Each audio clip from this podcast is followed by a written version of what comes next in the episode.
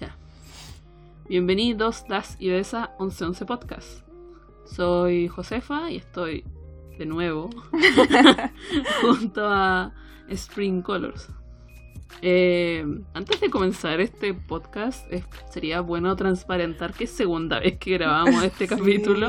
Pensé que esto nunca nos iba a pasar. Sí, pensé, que esto, esto era algo de los que la gente que grababa video Mm. o grababa podcast también se les perdía material o pasaban cosas malas y que eran excusas. Eran Mm. excusas baratas que realmente no pasaban. Pensé ¿cachai? que éramos profesionales y nos dimos cuenta de que no somos nada profesionales. Ay, pero lo estamos intentando tan bien, íbamos tan bien, tan Ese bien. capítulo había salido bien igual. Ya, pero volvamos. La cosa es que perdimos como una hora más o menos de grabación y consideramos que no podíamos publicarlo así porque Es que Para empezar, para empezar el capítulo había salido súper largo. Mm. Era una hora cuarenta, una hora cincuenta. Mm. Y estábamos debatiéndonos si dividirlo en dos partes. Así de, porque era muy bueno. A pesar de que era muy largo, era estaba muy divertido, por eso se hizo tan largo. Pero se nos perdió, se nos perdió 50 minutos de la grabación. como 50 minutos de la grabación y no lo pudimos publicar No. porque perdimos como ni siquiera el inicio, ni siquiera el final, No, perdimos fue como, como el intermedio. medio, Sí. el Oh, medio. Entonces dijimos ya, vamos a tener que grabarlo de nuevo nomás. Eh, el capítulo está bastante bueno. Pero vamos a intentar hacerlo otra vez, eh, Sí. que salga lo mejor posible, Manteniendo el ánimo. manteniendo el ánimo y algunas así como tallas que tiramos en ese momento, ojalá que Ojalá que no acordemos. no acordemos exactamente. Ni siquiera estamos grabando esto como al día siguiente o a los dos días Han siguientes. pasado como dos semanas. Han pasado como dos semanas. Ajá. Y queríamos tirarlo al inicio de marzo porque era un tema que a- acompañaba el inicio de marzo, ¿ya? Eh, aquí en Chile, marzo es el inicio de muchas cosas. Es de volver del verano al colegio, a la universidad, eh, a los trabajos y un montón de cosas. Y queríamos como hacer este capítulo como en eso. ¿Y quisimos hacer, Catalina? Un manual de supervivencia o sobrevivencia universitaria. Exacto. En realidad no es tan manual. ¿No está manual? No, porque no damos tips. No, no, Solo no. damos como atisbos de lo que podrían encontrarse y no, no tienen que decepcionarse, sino aceptarlo. Ajá. Vamos a hacer como un... ¿Cómo podría decirse? Un golpe a la realidad. Como un, listado de cosas que sí o sí te vas a encontrar en la universidad. Tú, eh, niño o niña o niña y que estás en el colegio y estás a punto de dar la PSU o el sistema universitario que existe en tu país, esto puede ser lo que te puedes encontrar en una universidad latinoamericana, por lo menos. Sí. Y aparte lo, lo dividimos en, en tres puntos muy eh, muy grandes. O sea, porque entre todas las cosas que te vayas a encontrar en la universidad, estas son las tres que, que lo vayas a encontrar sí, o sí en en el colegio, en un lugar de trabajo, en la universidad. Lo dividimos entre eh, ramos, profesores y compañeros. Y de eso lo subdividimos en más En categorías diferentes chiquititas. categorías chiquititas que nosotras pensamos que dijimos, weón, sí o sí están en, en este espacio, ¿cachai? Para aclarar, que en el capítulo anterior lo habíamos hecho muy tarde, ramo es como una clase específica que tienes en una carrera, ¿ya? Una asignatura. Una asignatura, Una. Sí, un- es que. un- exacto. Un Eso, ramo. un ramo, exactamente. Por ejemplo, en el colegio un ramo sería matemática. Un ramo, otro ramo sería historia, otro ramo sería lenguaje. En la universidad se dice a toda la parrilla de ramos, en, no sé si en toda Latinoamérica, sí, eh, pero en Chile se dice eh, malla universitaria, malla, como el conjunto de ramos o asignaturas que te va a tocar durante la carrera. Son diferentes clases que tienes que tomar y aprobar para poder salir como titulado de X cosa. ¿eh? Sí. Hay ramos que son obligatorios y otros que son electivos. Y cumpliendo todos los créditos, se supone que tú puedes optar por tu título profesional o tu licenciatura, etcétera. Depende del, del grado. Exacto. ¿Vamos a partir entonces? Sí, partamos porque ya me dijiste ya que no podía durar dos horas como la anterior. Ya me dijiste, ya me advertiste. es que eh, sería muy largo entonces. ¿cachai? ¿Quién va a escucharnos por dos horas? Quizás sí hay gente que no escucha por dos horas. Sí, es que cuando son buenos temas, este era entretenido. Sí. Podéis dejarlo detrás así como mientras estáis haciendo una tarea o estáis haciendo un trabajo. Poner la voz en off de estos temas igual está piola. Sí. Bueno, en fin, como dijimos, vamos a hablar de profes, de compañeros y de ramos. Vamos a partir por los ramos o las clases, ¿ya? Y eh, hicimos como un- una división de tres tipos de ramos que sí o sí vas a encontrar cuando ingreses al mundo universitario. Y quizá en el colegio también, pero como que uno no hace esa categoría tanto, creo que estas categorías son más de universidad, ¿ya? Sí. El primero que habíamos puesto era el ramo pasta. ¿Ya? El ramo pasta me refiero a. Pasta aquí en Chile es algo fome. Ay, también una palabra chilena. Algo. algo a- Aburrido. aburrido. Intrascendente. Sí, que no, no te va a influir. O sea, que si, si faltáis un día a esa clase, realmente no te vaya a perder de mucho. Son de esas clases en las que em, lo que más cuenta es la asistencia. Exacto. Porque los profes saben que tú estás ahí, que, que saben que su ramo es pasta, saben que en realidad no es tan difícil y tampoco, o sea, no quiero decir que no es tan inter- interesante porque quizás sí es interesante, pero es pasta el del ramo. profe no lo hace interesante. puede, quizá. ser, puede ser que el profe no lo haga interesante. Ujú. Y por ello, eh, como sabe que al final las pruebas, las evaluaciones van a ser trabajo a veces hasta grupales o co- trabajos fáciles, Ujú. eh, la nota más fuerte es por asistencia. asistencia. Es o 70% o 100% de asistencia para poder aprobar el ramo. Ujú.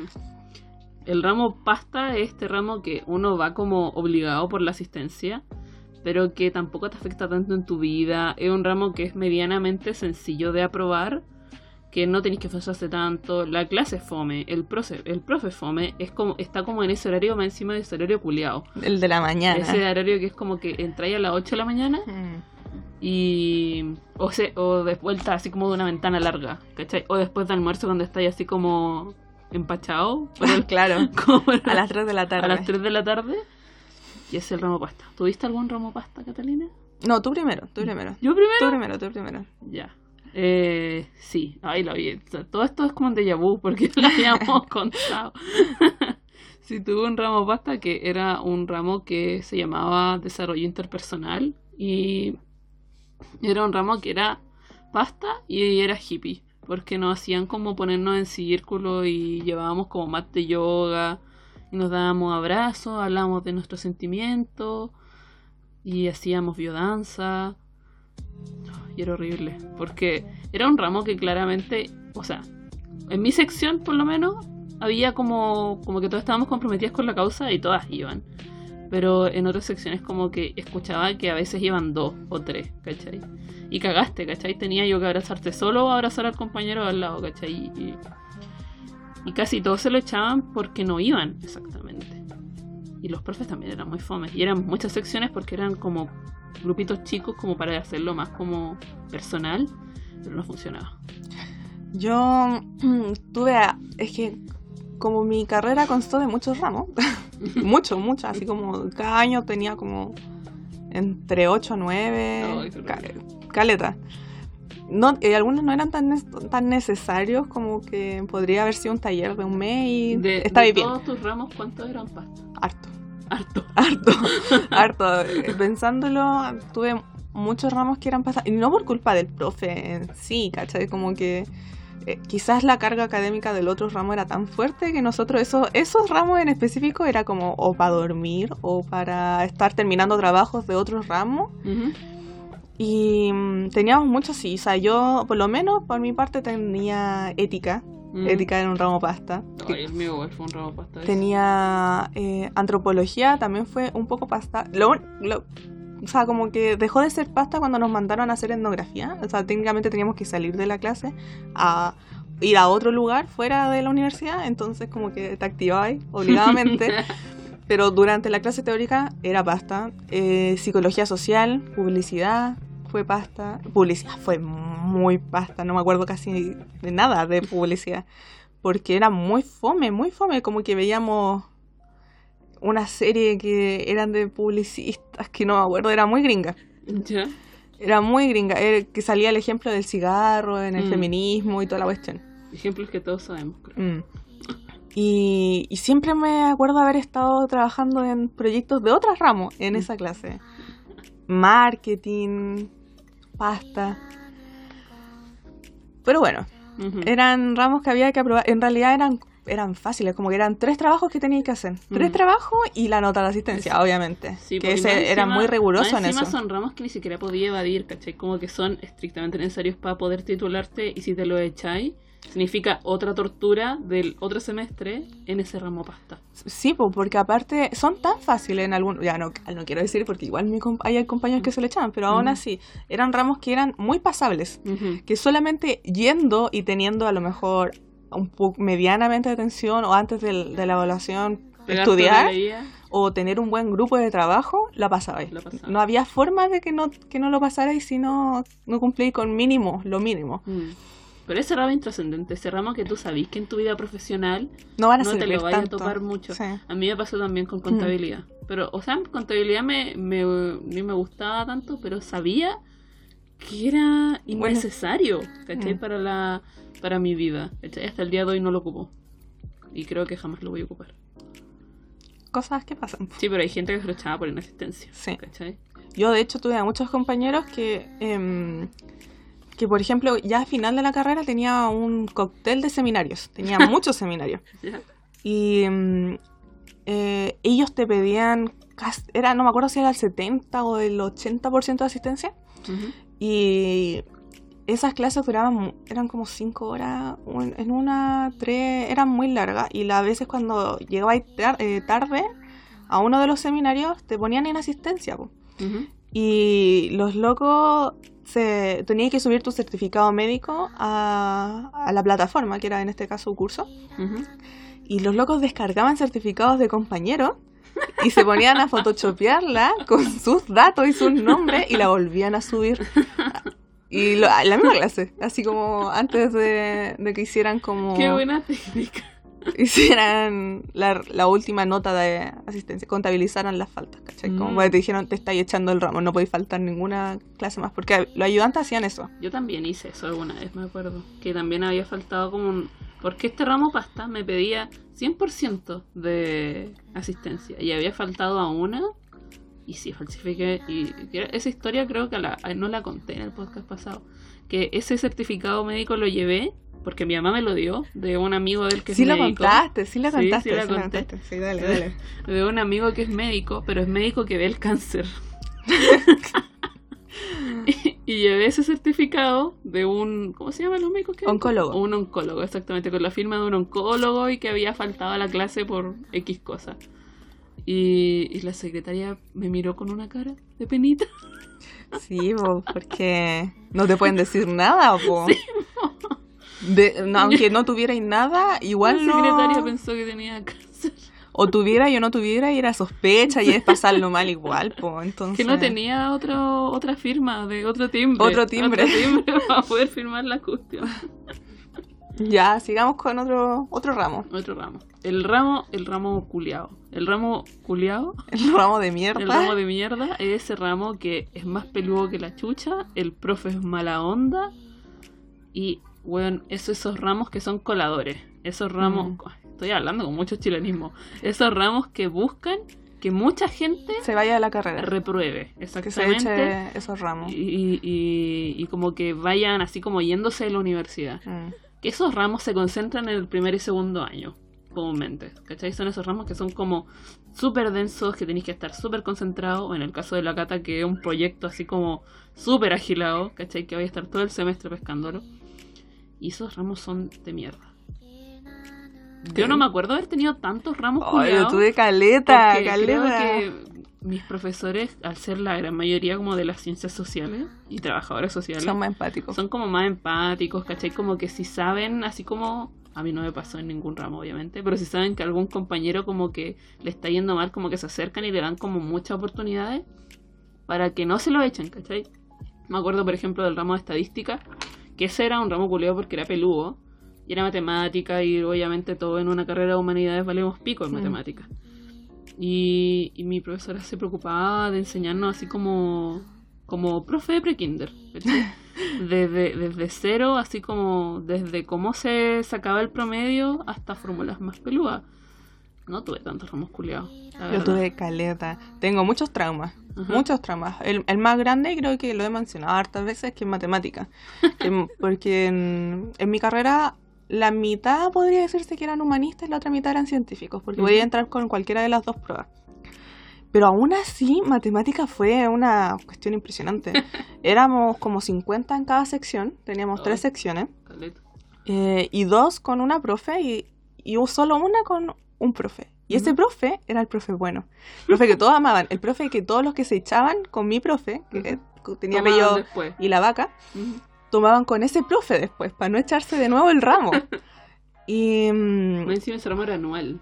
ese ramo era anual. O sea, te lo echabas y cagabas. Y estaba ahí un año más. Y estaba ahí un año más, y más encima es- era como determinante para poder tomar los ramos, sobre todo en eh, si ibas a ser industrial. Te pedían como física y materiales y cuestiones así, y tenías que tener matemática aprobado. Entonces te atrasaba y caleta. Sí. Solo con echarte matemática. Era, era terrible. Y la profe, mm, aparte de que el ramo era muy difícil, las pruebas eran, eran cuatro ejercicios. Cuatro ejercicios que, que contaban como con 70 puntos. Y mm, eran, solo fueron cuatro pruebas al año. Dos tuve rojo. En la primera tuve buena nota y en, en la última también, pero porque estaba asustadísima. Claro. Que era, Estaba muy asustada. era un año más pegado a la universidad, po. Es que fue muy difícil porque el primer año también tuvimos el paro. Ajá. Entonces ya, mi primera nota en matemática lo di todo. Lo di todo y más porque era de trigonometría. Ajá. Y no, en el colegio di, pote en trigonometría. Como que nunca entendí nada de trigonometría y dije no importa, porque voy a dar la PSU y no lo voy a ver más en la vida. Ese, y lo primero que, la primera piedra en mi zapato o, o en mi camino universitario fue trigonometría en matemáticas. Qué horrible. Pero estudié tanto, lo di, ta- tan, di todo de mí que me fue bien, pues estudié como un 5.5, un 5.7, Ujú, que era, la nota más alta es hasta el 7. ujú. Aquí en Chile. Y, y en la segunda prueba fue de vuelta del paro, que fueron como dos meses, y era de cónicas, y todos, todas las, toda la sección tuvo un rojo. No es como que dijera así como, no, un compañero tuvo un 4 o un compañero tuvo un 5. No, todos tuvimos rojo. Y dijimos, no, esta prueba se va a cancelar. Esto, nos van a lunar nota esta nota. ponerla. No, por el ministerio no pueden, pues si el 50, el 100% del curso tuvo un Creo rojo, no se puede. pues. creo que la norma es como si el 60% de la clase reprueba, no pueden poner la nota porque se da un poco a entender que Que no entendieron sí, nada, porque po. el profe quizá es el problema. Pero no, la profe le dio lo mismo. No importó nada. Y dijo más, y dijo más encima, pero cabrón, no se preocupen, habían décimas. Ocupemos las décimas. Oh, vieja de mierda, teníamos como solo tres décimas De un cada uno. 1.5 a un 1.8. Sí, pues yo, yo tuve, yo ten- tuve un 1.7 y Ujú. con mis décimas me, me quedo en un 2.1. Así fue. Y claro, pues con las décimas algunos compañeros sí llegaron al 4 pelado así, pero pero fue nefasto. Y la siguiente prueba fue como de lo mismo. Pero entre un 1.7 a un 2.8 igual valen las décimas dentro de No sé, no sé. Si consideramos las ponderaciones. Ya, pues por eso. En mi caso las ponderaciones eran la misma en cada prueba. Ah, cagaste. Y en esa tuve, claro, un 2.1. En la siguiente tuve un 3 y algo. Ujú. Y con el promedio de mis 5, 5, 7 o 5, 5, no me acuerdo bien, eh, necesitaba un 4 mínimo Ujú. para pasar el ramo. O si no, cagaba. No me Sí. daba. Tenía un 3, un 3, un 3-9 y cagaba. Y, y me fue bien, pues la última era la más difícil de derivadas y integrales. Ni siquiera sé que van a derivar. Está bien, no es, no es tan necesaria en la vida.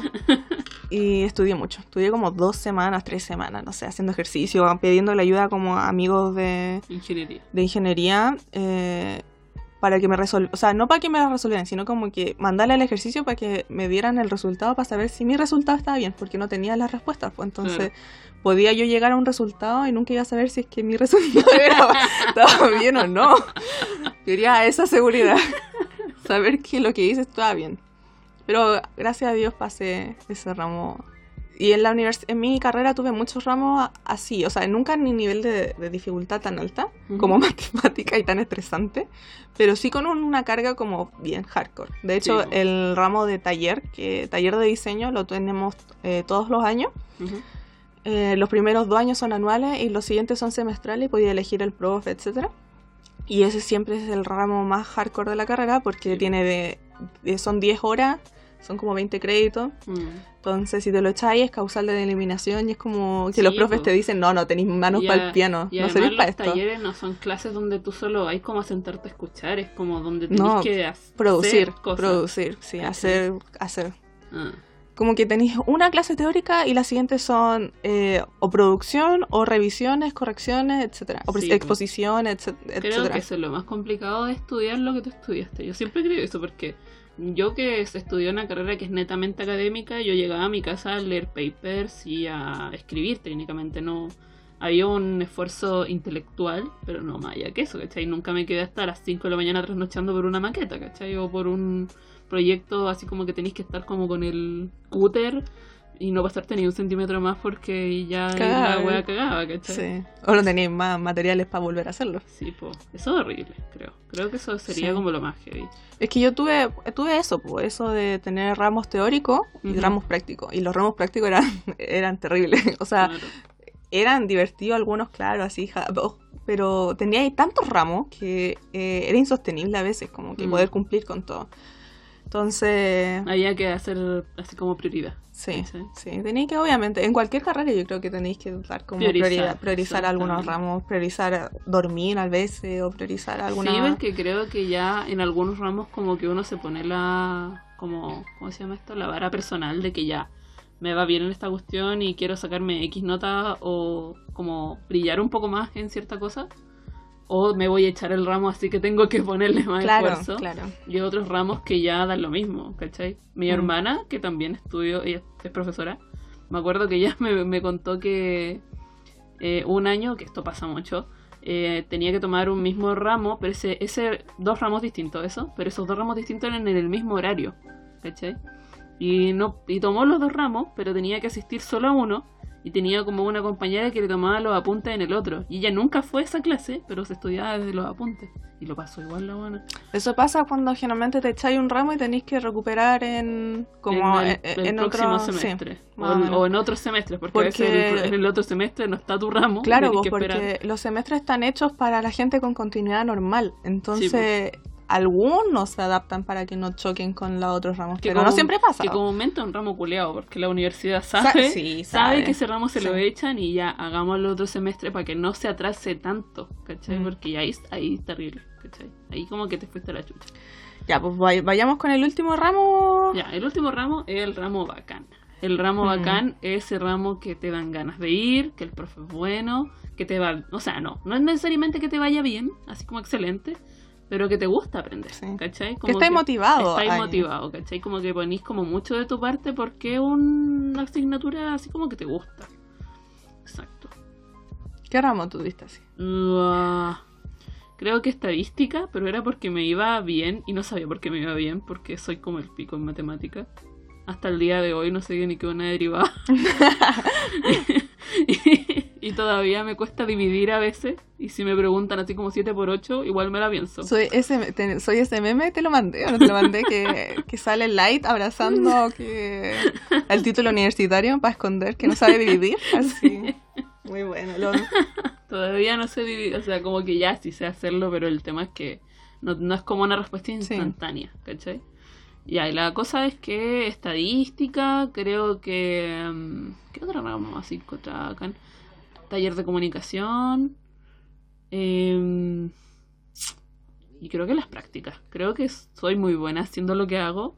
Y cuando tenía que, cuando tenía que aplicarlo como en la vida real, me iba súper bien. Mm. Yo, como te digo, tengo una palestra muy grande. Tuve ramos que eran, eran novedosos, ¿cachai? O sea, como por ejemplo figura humana, Ujú. ir a dibujar cuerpos desnudos, era novedoso. Eh, tuve color aplicado, que lo amé profundamente, porque de alto crush con la profe, o sea, con la materia en general. Tuve mm, percepción en segundo año, me, me gustó más que en percepción en primero. Por culpa de un profe, obviamente. Eh, taller igual, hubieron talleres que me gustaron, más Mm. que otros, porque profe. Eh, multimedia, multimedia fue, fue- muy buena. Y mm, había otro que era, que era un ramo que, pucha, yo lo encontraba bacán, pero en realidad solo yo lo encontraba bacán. Porque un ramo que se llama semiótica. Semiótica. Solo yo lo encontré lo, lo mejor de la vida y creo que también es por el profe, porque el profe era muy bacán y como que había gente que tenía opiniones divididas que nunca le entendió como La la, metodología. la metodología y yo lo encontré la raja porque lo entendí al final, al final comprendí todo lo que quiso hacer todo el año y, y lo encontré así como el mejor profe de la vida. Y fue mi único ramo en la universidad en donde tuve promedio 7 anual, o sea, los dos semestres. Y eso es muy difícil en la Chile. Eso es muy difícil. Muy difícil, muy, muy, muy difícil. Eh, porque hay profes que no. La vara en parte con un 6 para ellos, como que. Después vamos a hablar de esos Mm. hueones. Y bueno, pa- bueno, para los que no, no cachen que semiótica es el estudio de los signos. Estudio de los signos y significado y la interacción con esto. Eh. Tiene muchas categorías, como estudio de los signos lingüísticos, estudio de los signos de icono- iconográfico, estudio del color, estudio del sonido, estudio semiótica y en todas las todas las Todas las áreas. todas las áreas. Ajá. Y, y eso yo lo encontré, pero sí, la raja. O sea, yo, yo me especialicé ese, ese año en semiótica del color, por eso lo encontré bacán. O sea, otro, otros Ese compañeros fue el fueron año otro que año. hiciste el análisis de, De Kimi no de Your. Name. Sí. Exacto. Tengo una, tengo una, una duda curiosa. Cuando estabais pasando tu ramo de color, ¿estabais escribiendo edición cromática? Sí. O, ¿O de ahí surgió la idea o fue antes? No, no, no, no. Eh, fue mm, mi ramo de, de color lo tuve como paralelo, como visión cromática lo, lo tenía antes, después tuve el ramo de color y dije, bacán, acá tengo todo lo que necesito. Fue paralelo, así como justo, justo tocó lo mismo. Y al año siguiente me tocó semiótica, entonces se complementó aún más. A ver, Wow. Buen dato te saqué. A ver. Mm. Dato freak. Em, ¿Pasamos a la siguiente categoría? Sí, pues pasemos. Esos, esos son la categoría de ramos. De ¿no? ramos, O sí. clase o como lo Probablemente encuentren más variables, ¿cachai? Esa- entre- a lo mejor haya vari- variable entre un ramo pasta y un ramo bacán o un ramo culiado que igual es bacán, puede que pase. Pero eso va a, determi- va a ser determinado por la siguiente, carácter- siguiente categoría, Categoría. que son de los profesores, Los profesores adultos que te encontré en la universidad.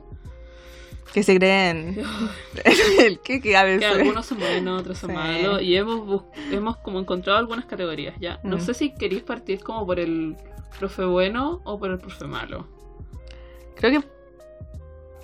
No sé, Ya, partamos por el malo. ya. Que es más interesante, es como que nos Ya. ponemos más intensas. Sí, por, por odio, o sea, como rencor. Aquí, aquí en Chile le, le pusimos el profe culiao. Creo que varios nos hemos referido a un profe culiao, ¿cachai? Ese profe que co- co- está acompañado comúnmente o del ramo pasta o del ramo culiao. Mm. ¿Ya?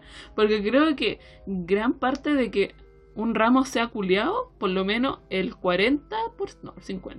50% de la probabilidad de que un 60, ra- 60, 60. El 60% de una el probabilidad de que un ramo sea culiao es por el profe. Mm. Exactamente, porque muy densa puede ser la materia, pero si tenía un profe culiao, oh, se te va a hacer peor. horrible. O puede ser al contrario, porque si, por muy densa que sea la materia, pero tenía un profe que es la siguiente categoría, que es profe Sol, la vaya a pasar. Sí, la vaya pues. a pasar y, Porque vaya a aprender, ¿cachai? y vaya a estar motivado, porque veis que tu profe lo da todo, lo da todo y más por ti para que salgáis con algo de conocimiento, entonces influye. La. El profe influye mucho. Exacto. El profe culiao es ese profe que a veces puede ser humillante, Mm. que te hace la vida complicada, que no enseña muy bien, ¿cachai? Y que Tiene mala disposición tiene mala para enseñar, disposición.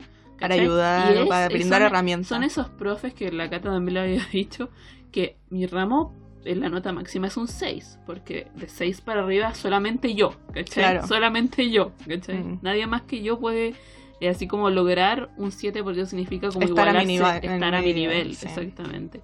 Ese profe humillante, ese profe maldito que te que disfrutan con el dolor ajeno, Mm. ¿cachai? Disfrutan con ver que a sus están, estudiantes están en la universidad solamente para succionar las alegrías de los estudiantes, porque ellos ellos saben eso, ellos Mm. saben que son malditos y lo disfrutan. Sí. Como que eh, les gusta que, no sé, que los estudiantes hagan memes sobre lo maldito que fue su clase, como que no, no les da pena o no les da culpa, no les da nada, cero remotimientos, como que se sienten orgullosos de ser así. Eso es lo terrible.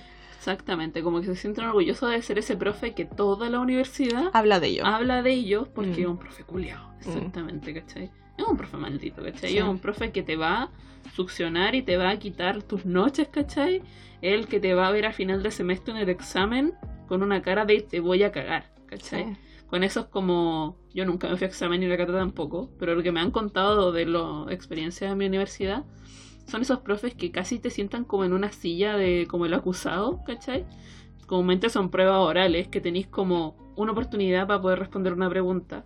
Y si le respondiste mal, el profe te mira con cara así como de. Eres un perdedor patético. Sí, sí, sí. ¿cachai? Casi acá. Casi acá, exactamente. No tenéis dedos para el piano. Sí. ¿cachai? Replantéate la carrera. Es terrible. Sí, eso es horrible porque uno se siente mal. ¿cachai? Uno uno... A veces no es tu culpa incluso. Sí, son esos profes que te provocan gastritis, ¿cachai? Que te mm. provocan así como úlcera en el estómago. Sí, yo, yo te conté eso en el podcast anterior, una anécdota. Por ejemplo, como les dije, yo tuve taller, tuve muchos talleres de diseño y con profes diferentes y con que se enfocaban en algunas características distintas. O sea, como que uno estaba enfocado en, no sé, eh, ilustración, diseño y fanzine, ¿cachai? Otro estaba enfocado en animación, multimedia. Y otro, hubo un semestre, un semestre que creí que iba a ser súper buena idea, que súper necesaria, que decidimos tomar con mi grupo em, eh, de tipografía, tipografía e infografía, con un profesor que es el seco, que todos lo conocen en la universidad y hablan de él y saben su apellido y que saca tipografías para la biblioteca de Santiago y cuestiones así. Y creímos que iba a ser súper idea, porque necesitábamos tipografía en nuestra vida. Y fue el peor ramo que tuve, el ramo más traumático que tuve en la carrera. Creo que fue el único en el que salía de las revisiones, de las correcciones y llorando. O sea, no llorando así como que el profe me hizo mierda, sino como que iba caminando al trabajo de mi mamá porque me iba con ella. Y porque salía como a las 8, de, de hecho. Entonces, como que 8 de la noche porque las correcciones eran hasta las tantas de muy tarde. y, y, salía frustrada porque no, no, entendía lo que quería el profe, no entendía cómo cambiar mi trabajo, cómo solucionarlo, cómo arreglarlo, cómo no entendía, no sabía. Me sentía mal. En ningún otro ramo de, de, toda mi carrera me sentí tan frustrada y tan con las manos atadas sin poder saber cómo solucionar el problema. Y claro, entre eso tenía las correcciones o tenía la clase los lunes y los jueves. Y los lunes salía con jaqueca y los jueves también, era una cuestión desesperante. Y, claro, un par de veces, no todas las clases lloré, pero un par, un par de correcciones sí me fui muy frustrada llorando, tratando de después calmarme para que mi mamá no me viera mal. Y me quedé toda la noche en este trabajo para que usted me diga que la weá era patética. Es por eso, a eso iba, porque la entrega final, al final era, pidió muchas cosas, muchas cosas en, en dos semanas, porque habíamos tenido una entrega muy, muy, muy, muy grande un mes antes de que fuera la entrega final, porque el profe como que no lo, no ajustó bien los tiempos pensando que íbamos a tener un paro y justo ese año no tuvimos. Entonces como que adelantó mucho trabajo y la entrega final la no fue la final y tuvo que hacer como una entrega chica, pero no fue chica, como que la enorme. había que crear una tipografía. De la tipografía había que hacer una letra de esas en, volumen 3D que representara los conceptos a través de la materialidad de la tipografía que creaste. Todo eso en dos semanas. Dos semanas. Dos semanas. Y fue, fue horrible. Como que ese día de la presentación, o sea, yo otras noches tuve, estuve 27 horas sin dormir haciendo el trabajo. Y en la presentación, en la exposición, como que teníamos que plotear unas láminas y los, como era final de semestre, era, estaban todas en entrega, estaba lleno, los mm. plotters no estaban funcionando. Hubieron mil dramas, mil dramas y se atrasó mucho la entrega. Y al final la entrega de, los de las letras en 3D como que nadie se la tomó bien, como que nadie tuvo tiempo de desarrollarla bien. Y sí, estaba, estaba desprolijo todo. Mm. Y mm, el profe llegó obviamente como indignado porque habíamos tomado como tres horas extra de la, de la hora que debería haber sido la entrega final. Y nos dijo, no, esta, esta weá es patética, mm. como que no voy a revisar esto. Y llegó y se fue. Y los que nos pusieron las notas finales fueron los ayudantes. Y todos escuchamos eso, porque lo dijo frente a, todos. y todos estábamos en la mierda, o sea, como que todos estábamos con una... Nadie había dormido la noche anterior. Tanto en pijama. Ta- ni siquiera como la ropa del día anterior trabajando, no, si no había pijamas, no había pijamas, no había nada de eso. Y nos dijo patético. Y eh, claro, pues todos frustrados, todos sin comer, sin- eran las 3 de la tarde sin comer, ahí recién Claro. almorzamos, no habíamos dormido nada. Y que nos dijera eso fue como allí en, Claro. el, en el foto, pues, ¿cachai? Y ahí después unos amigos, no, un amigo dijo que había ido al médico porque había estado como con gastritis. Y al final el médico dijo como, esto es úlcera. Y no deberías Oh, tener wow. úlcera. No deberías tener úlcera como a, a tu edad, pues, ¿cachai? Y después viéndolo, preguntándole por su estilo de vida, al final la úlcera la había por- provocado por mucho estrés que había tenido por ese ramo en específico. Mm. Después de, de salirnos de ese ramo, tomar con otro profe, se acabó. Sí. Tuvimos una calidad de vida mucho mejor, mucho mejor. Fue un ramo muy estresante y muy demandante. Y solo porque el profe era una mierda. O sea, como que... Exacto, ¿cachai? Son esos profes que no son pedagogos, ¿cachai? No, No son pedagogos, no saben enseñar técnicamente lo único que saben es dejarte secuelas para toda la vida, ¿cachai? tuve otra anécdota, pero es, es que es como una mezcla de otra categoría. El profe ya le había dicho, que un profe que tenía muchos años en la carrera. Era mm, como considerado de los profes defensores del diseño clásico. Es un profe eminencia, como Ujú. que tiene mucho Esa otra trabajo. categoría, los Mm, profes eminencia. los profes eminencia, pero también fue culiado. De hecho, yo no quise tomar el siguiente año, aunque fuera del aula es un amor, es un sol, es una disposición para todo y es, es un ser como bacán de conocer. Pero dentro del aula fue tan traumático, era... No puedo decir su nombre porque ya está retirado y se ganó muchos premios, muchos premios en el área de diseño. Y, pero hubo una entrega en específico que el profe eh, ordenó los trabajos de la izquierda hacia la derecha con orden de notas, Ay, de no, notas y habían trabajo en la basura, botado en la basura, ¿cachai? En el piso. Y nos hizo entrar a todos después que había salido y había evaluado. Y Los que están en la basura tienen un uno, sí. Sí, pues obvio, y ver tu trabajo en la basura no fue. Y éramos una sección como de 30 más o menos y estábamos dentro, el ambiente estaba súper denso Y y, como llorado. que eh, fue, fue como, llorado. fue muy traumático, estaba en primer año.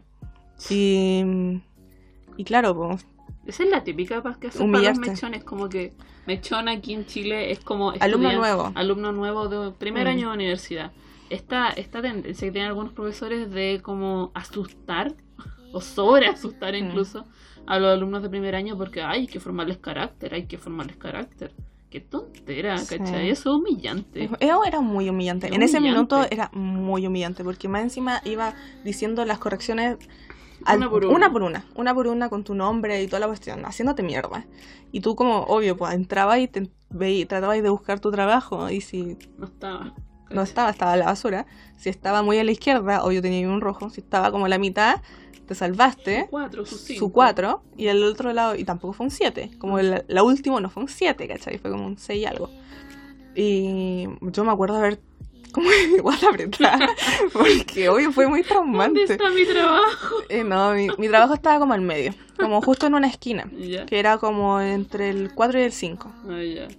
Tuve como un 4 o 7, una cosa así. Y. Pero. mm, Trabajos de mi. De, de mi grupo de amigas sí estaba una en la basura, ¿cachai? Como que no quería así como pensar mal del profe y, y pensaba y trataba de justificar o calmar a tu amiga así como de haberse caído, de haberse caído, de haberse despegado. Tranquila. Y no, pues al final era el profe el que lo había Lo, botado. lo- lo van a reciclar. Oh, era tan traumante, era muy traumante. Qué horrible, man. Qué terrible. Mm, Yo tuve muchos, muchos, una, sí, no, bagaje de profes culiados. muchas historias con profes culiados, pero Mm. es porque creo que la- lo habíamos hablado en, el- en, el, en, la, en la versión Eh, de, uno. de director de capítulo de, de cómo la Cata había tenido profes que realmente eran humillantes, ¿cachai? Como que realmente están como para para dejarte secuelas, ¿cachai? La Mm. Cata todavía tiene problemas para dormir a veces, ¿cachai? Como... Te- Tengo muchos compañeros que tuvieron trastornos del sueño Sí. y que están con, estuvieron con psicólogos, con pastillas, con muchas cosas para poder tratárselo porque era es grave. Sí, po, es grave. es grave. En la Universidad de la Cata, específicamente en la Facultad de la Cata, han tenido manifestaciones por, por estos temas, ¿cachai? De que realmente como que estos cabros no duermen, comen mal, ¿cachai? Están constantemente preocupados de, de la la recepción que los profes van a tener de su trabajo en las clases, porque es distinto. En mi carrera da lo mismo, ¿cachai? Porque te, te fue mal, es porque tú leíste mal, o porque, o sea, no, no porque tú leíste mal, pero tuviste, pu- puede pasar por algo más allá, ¿cachai? Como que ahí no hay un producto tuyo, yo creo, en una prueba escrita, claro, ¿cachai? puede afectar la Sí, memoria pues puede o cambiar. la memoria, el nerviosismo, Sí. te equivocaste en una cita, tienes de ortografía. Hay un montón de variables, pero dentro del el área de la cata es un producto que tú te esforzaste en hacer que está repensado desde ti, ¿cachai? Como que hay, hay algo más allá. Hay semanas de hay semanas de esfuerzo. Y que un profe te lo tira a la basura o que te lo ningunee de esa manera, ¿cachai? Y pasa, como que no solo en mi carrera o no solamente yo Es me... mierda, Como que a mí me pasó, como que hay gener- muchas generaciones que pasaron en arquitectura, yo también escuché a gente que pasó, que les votó, votaron la maqueta y, y uno sabe, uno sabe que es, es mucha plata, para empezar, muchas horas sin dormir y que la voten es como, está bien, tú puedes votar tu trabajo después, ¿cachai? Sí. Podías hacerlo mierda después si tenéis una mala nota, pero soy tú, tú lo hiciste, tú podías destrozar tu esfuerzo, pero que otra persona lo venga a hacer es doloroso, Es es humillante. humillante. Es, es humillante. Mm.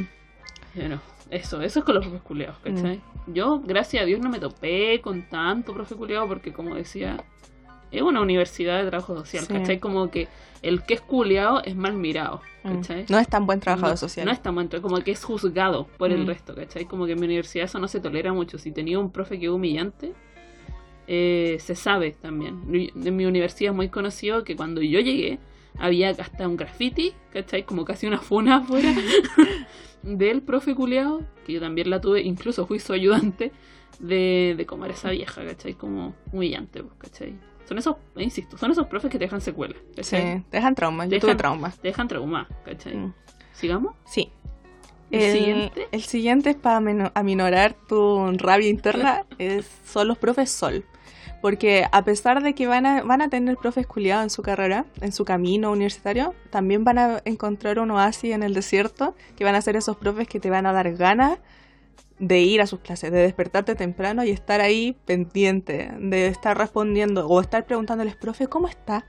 ¿Usted está bien? ¿Durmió? Profe, no se queda hasta tan tarde. Porque son profes que tienen calidad humana y que realmente son grandes personas. No solo grandes profes, grandes personas. Que son profes que son profes, literalmente, Mm. saben enseñar. Lo, como que ellos literalmente se Tienen toman muy en vocación. serio de que están cumpliendo un rol pedagógico dentro de una universidad y son súper humanos y súper cercanos, ¿cachai? Y eso, aunque el ramo sea denso, ¿cachai? La Cato, por ejemplo, de su ramo de semiótica, se- la semiótica es un, es un concepto súper amplio, súper complicado de entender, que si tenía un profe malo, va a ser un ramo culeado, ¿cachai? y un ramo no, no solo culiado, sino que va a ser muy muy aburrido. Es Exacto, muy aburrido. Muy aburrido, exactamente. Puede ser hasta un ramo pasta, a veces, ¿cachai? Sí. El tema es que si hay un buen profe, a pesar de que sea un ramo denso, ¿cachai? Eso lo hace mucho mejor. Yo tuve casi todos, gracias a Dios, casi todos mis profes eran profesores, ¿cachai? Casi todos. Porque yo no Mm. tuve tanto profe culeado, tuve más profe, profe de ramo pasta, que después lo vamos a hablar, y profesor. Muchos profesores. Casi todos eran como súper nice, súper amables, se sabían nuestros nombres, casi de todo. Todos mis ramos eran ramos sol. Yo, yo tuve pocos. Yo tuve pocos, pero los recuerdo con mucho cariño. mucho cariño. Eh, de hecho, uno de los ramos que le tuve, tenía más miedo al enfrentarme a la malla, era economía. Porque tenía, dije ya, matemática es, me va a costar. Geometría, obvio que me va a costar. Y el siguiente iba a ser economía y después marketing, que era como la misma rama, un poco más como de números. Y economía fue uno de los ramos más bacanes que tuve en la... O sea, no más bacanes porque, uff, que fue la carrera, o sea, como interesante, sino porque la profe fue... Era, era, era los viernes de la mañana y te daba gusto, porque estaba ahí como en una... En un de desayuno. En un desayuno con tu profe, conversando temas de la mejor manera posible. La profe era...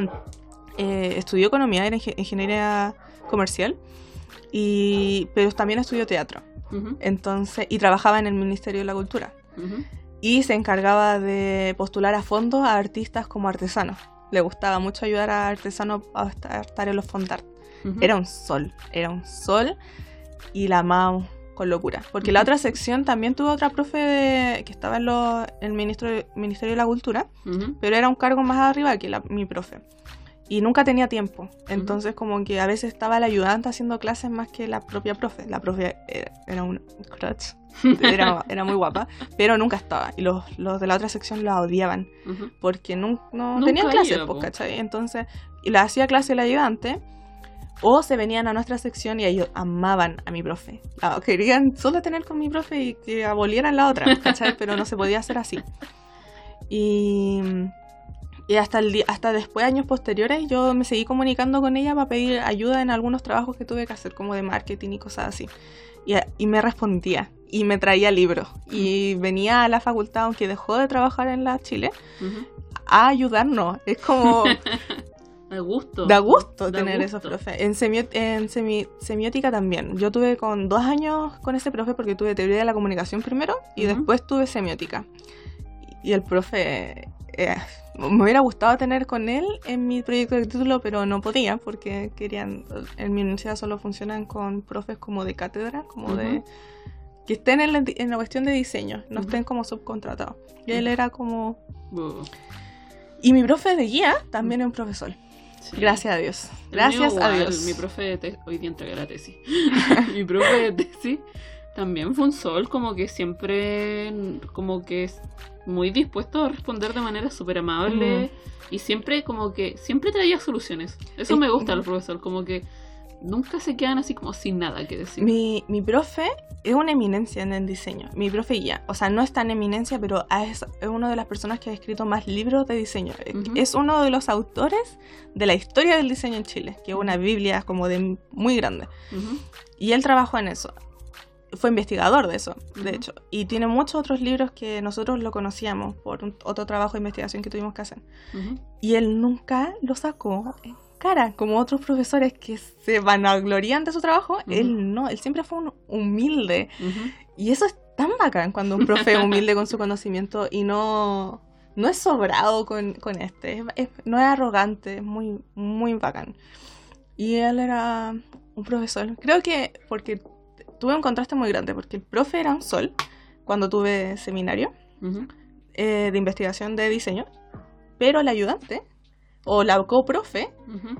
era, era una yo del futuro, una yo, una Monse eh, del futuro, porque eh, era tan estricta, así con los tiempos, con la calidad, los formatos, con el número de las palabras, con era Brígida. brígida, y de que tenías que hacer miles de trabajos y aún así te exigía el máximo. Y te esperaba que tú respondieras con el máximo, y que to- porque todos estábamos en la mierda, pero todos debíamos rendir al El 100. máximo. Y maniática. Mm. Pero el profe. El profe era un sol, como que entendía. no, no. Mm. Eso, esos son los profesores. Yo creo que to- de todos mis profes, el más sol, que también es combinación con profe rico, era mi profe de taller de comunicación, que a mí me habían contado que ese ramo también era un ramo pasta, era un ramo donde iba y así como a sentarte, a hacer yoga, a hablar de tus sentimientos, pero el profe transformó ese ramo pasta en toda la historia de la comunicación. Y eso me encantó, porque a él le gustaba hablar de eso, él era un Mm. periodista, creo. Y, y lo amaba, y era tan lindo más encima, flaquito, era como castaño, y era los jueves de la mañana, más encima. Y de verdad como que daba para ramo pasta, porque era un ramo que tenía nota de asistencia, y otra nota más que era un ensayo largo al final del semestre. Pero lo hizo tan ameno, daban tanto, y yo levantaba la mano a cada rato porque me daban ganas de hablar al tiro. Porque ponía nota como por participación también, pues te anotaba así como un ticket cada vez que levantáis la mano y respondís de forma elocuente, claramente, no para cualquiera. Por así, participación. Por participación Mm. de verdad, pues, ¿cachai? Que Claro. de verdad aportar algo a la clase. Y lo amaba. Todavía te amo. Nos quedan hartos profes, quedan. pero hemos nombrado bastantes, como sneak, sneak peeks de Sneak muchos. Exacto. El profe siguiente, que comúnmente está en el profe pasta, es el profe nada. El profe pasta, vamos a decirlo también. Ese profe que no es pedagogo, pero tampoco un profe culiado, simplemente va A leer el PowerPoint. a leer el PowerPoint o a leer así como. a hablar tú, así como que te escupe la información, si queremos decir, de forma me, ¿cachai? De forma así como. Sin pasión. sin pasión. Va, te hace una prueba que es más fácil que la chucha, te sacáis un 7 o un 6-5 y pasáis el ramo. Y el profe, nunca más hablaste con él, no lo comentáis en ningún lado. Ni te- no te acordáis ni el no nombre. te acordáis del nombre, Mm. ¿cachai? Yo tenía un profe, que to- no me sé su nombre, lo admito, ¿cachai?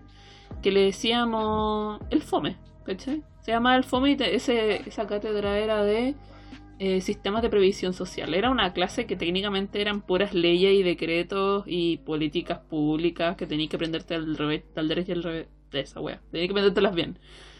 Y no me sé su nombre, ¿cachai? Y literalmente iba, leía el PowerPoint, decía, les vamos a mandar el PowerPoint después de la clase. Y si él decía eso, nadie tomaba apuntes, weón. Nadie, ¿cachai? Yo estaba al fondo de la sala con mi compañero favorito de universidad jugando o Pokémon, o estábamos capturando Pokémon en Pokémon Go, o, estábamos jugando Buscamina. Y terminamos y cerramos la raja, más encima. Así como que nunca pesqué tanto ese ramo. Y me saqué como un 6-5, más o menos, o un 6-7. Y, y- y estoy capacitada para dar información sobre ese ramo, sin haberlo pescado. Y la gente me pregunta, así como cosas X, y puedo. ¿Y tú tenías un profe nada? O, es que yo creo que tú no tenías dos profes nada igual. Mm, No, era difícil, era Mm. difícil. Eh, el de publicidad, no me acuerdo su nombre. Nada, así. como que lo borré de mi mente. Y quizá el de psicología, pero el de psicología se esforzaba mucho. Pero como éramos como tanto en la mañana, como que Mm, nadie lo pescaba en realidad. Claro, Y no era tan trascendente, entonces como que se volvía... No profe nada. un profe nada. Sí, nosotros lo conocíamos, ni siquiera me sé su nombre, pero lo conocíamos como el Martín Cárcamo. Porque era una clase el de mañana y era un rubio natural. Se parecía mucho, pero nunca le aprendimos su nombre. Como para ponerlo en un trabajo era como uf, difícil. Tengo que ir a un curso a ver su nombre. Y eso, esos son los profes nada. No sé si tenía algo más que acotar en esta categoría. No, no, no, no. El siguiente, que estas categorías, la- esta categoría la puso la Cata, que es el profe Lolaine. Y yo creo que la Cata tiene profes Lolaine. Yo tengo Mm. puros profes que son o muy jóvenes, que sí se puede categorizar como alguien Lolaine. Lolaine, o muy viejos que son viejos, simplemente, ¿cachai? El profe Lolaine, este profe que es viejo Y se, y se cree se joven. cree joven. Exactamente. Yo tuve, tuve, no quiero decir muchos, pero a- em, así como solo pensando en esto, se me viene a la cabeza como tres. Eh, porque los diseñadores como que tienen esa cuestión de que se creen niños por siempre, ¿cachai? Y aunque tengan como, como, que tienen que estar en 50 tendencia. años. Claro. como, o sea, ni siquiera es como que estén en tendencia, porque no se visten así como se en sienten la necesidad de No por lo ve- menos sintonizar la tendencia. pero quieren estar o que se, se rodean como con como con estudiantes, ¿cachai? Como que quieren ser como sus amigos. Cuando no no no, No, da para eso. no, da, no da para eso. Pero, por ejemplo, uno de mis profes de taller era un profe Lolain. Era un, viejo de- chico. Es que, sa- es que hay gente que puede escuchar esto y puede saber de qué estoy hablando. Ya. Y no quiero que después estar funado, ¿cachai? Porque Profe, mire lo que dijo esta cara en un podcast. en un podcast que cuando se haga viral. Pero tuve un profe de taller que, claro, pues tiene como 40 y algo y se vestía como cabro chico más. Tenía actitudes también bastante inmaduras. También bastante inmaduras. Y claro, pues al final la, la persona seria en esa clase era la ayudante. Ella nos ponía las notas, ¿cachai? Porque el profe no tenía pauta.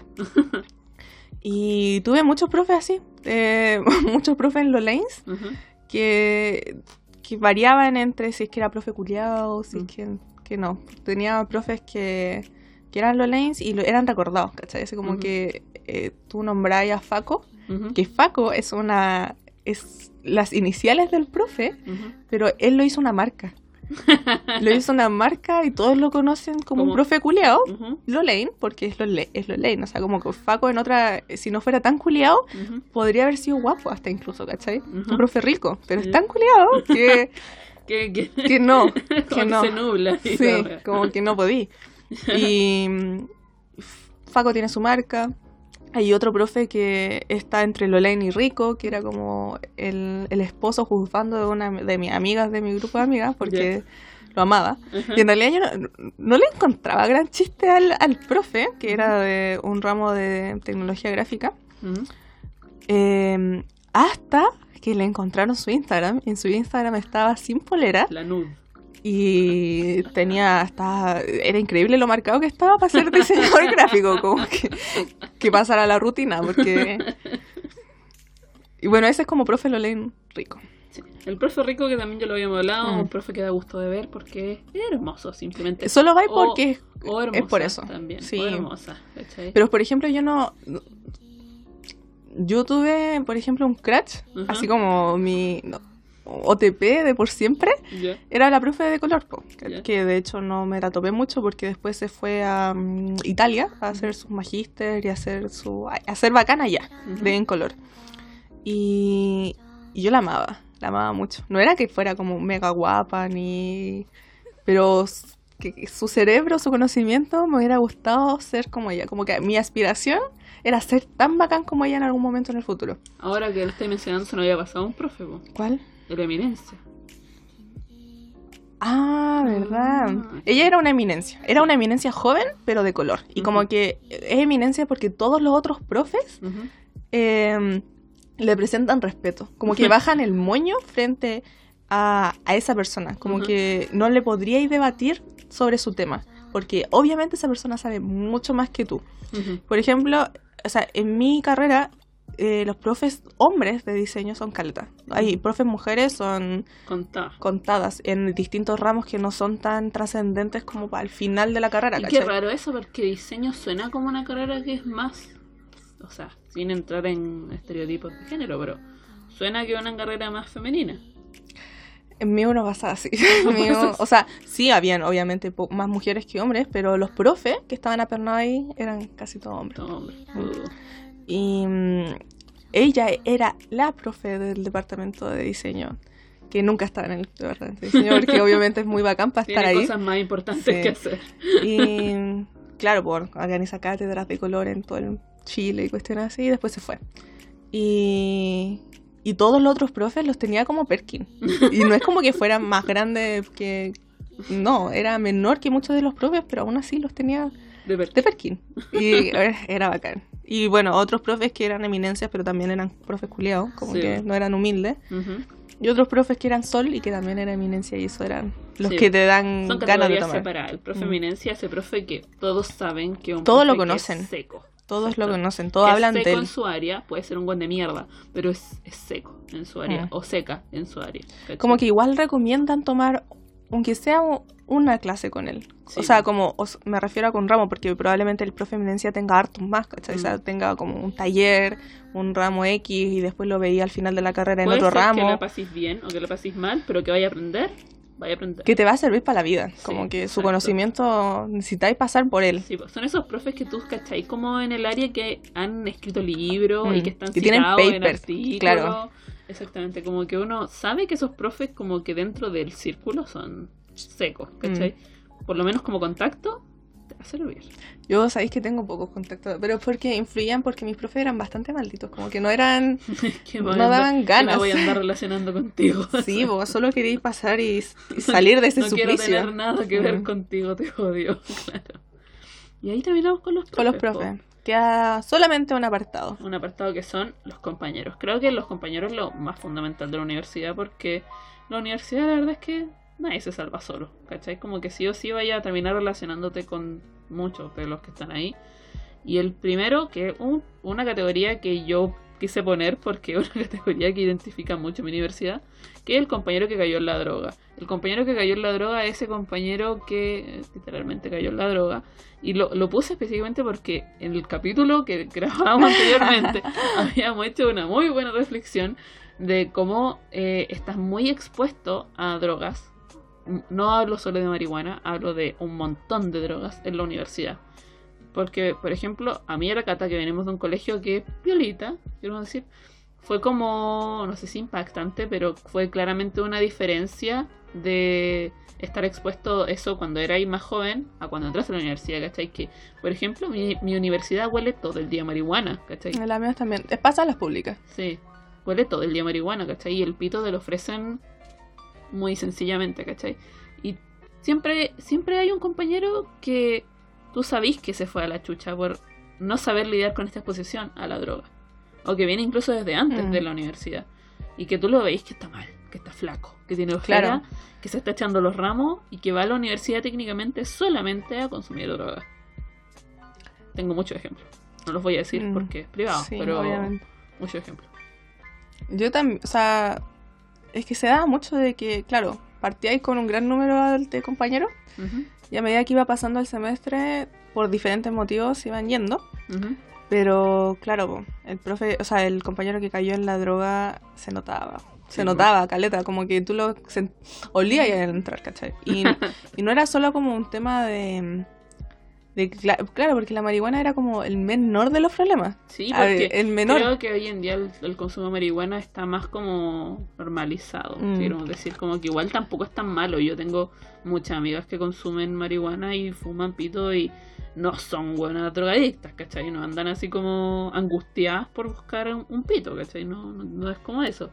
Pero, como decía, en la universidad estás expuesto a otras drogas Sí. que son más complicadas de conseguir y de salirse, ¿cachai? Claro, hay muchos tipos de papeles, papeles que se chupan, que se mueven, o drogas que te ayudan a la a trabajar, ¿cachai? A trabajar estar así como más activo. ma- sí, estar muchas horas sin dormir. Eh, y cada, cada una se vuelve más adictiva, más cara, más... Y en las universidades públicas no es como que sean Millonario. millonarios, ¿cachai? Como que podáis tener mucha plata. Sí, Como generalmente son gente muy humilde, entonces esa plata que la vaya a ocupar para las drogas, al final es como plata de comida, Sí, generalmente. Y hay que destacar, aquí en Chile, yo sé que en varios países de Latinoamérica la universidad es gratis, pero aquí en Chile estudiar en la Es universidad caro. es muy caro, ¿cachai? Es un sacrificio económico, pero rígido. Millones de pesos te puede Mm. costar una carrera, ¿cachai?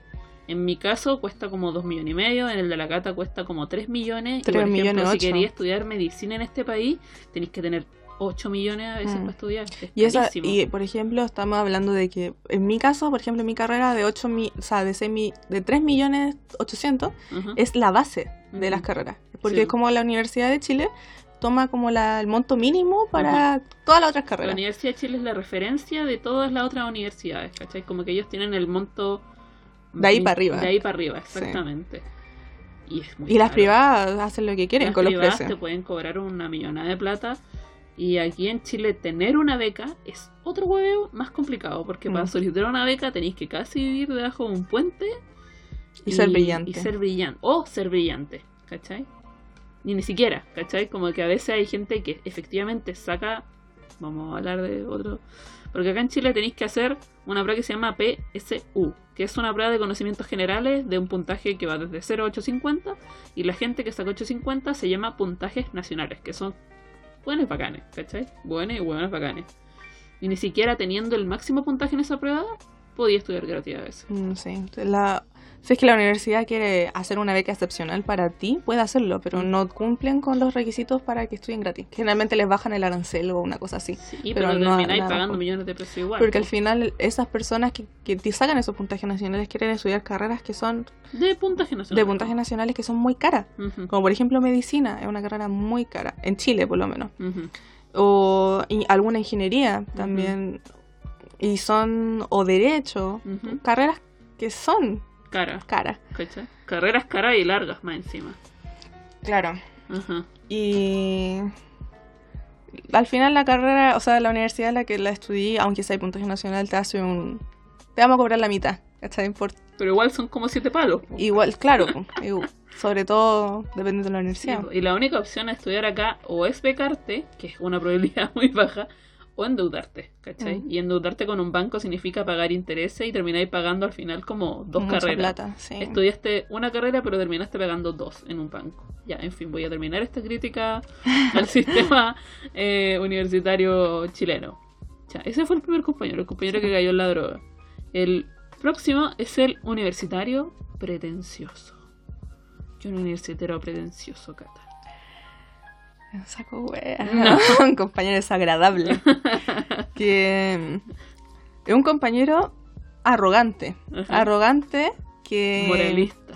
Claro, que cita todo lo que dice, como que sabe, claro, lee mucho. Respecto a un tema, puede que no sea Sé con todo. seco en todo, pero como que, no sé, se maneja en filosofía y lo ocupa para todo.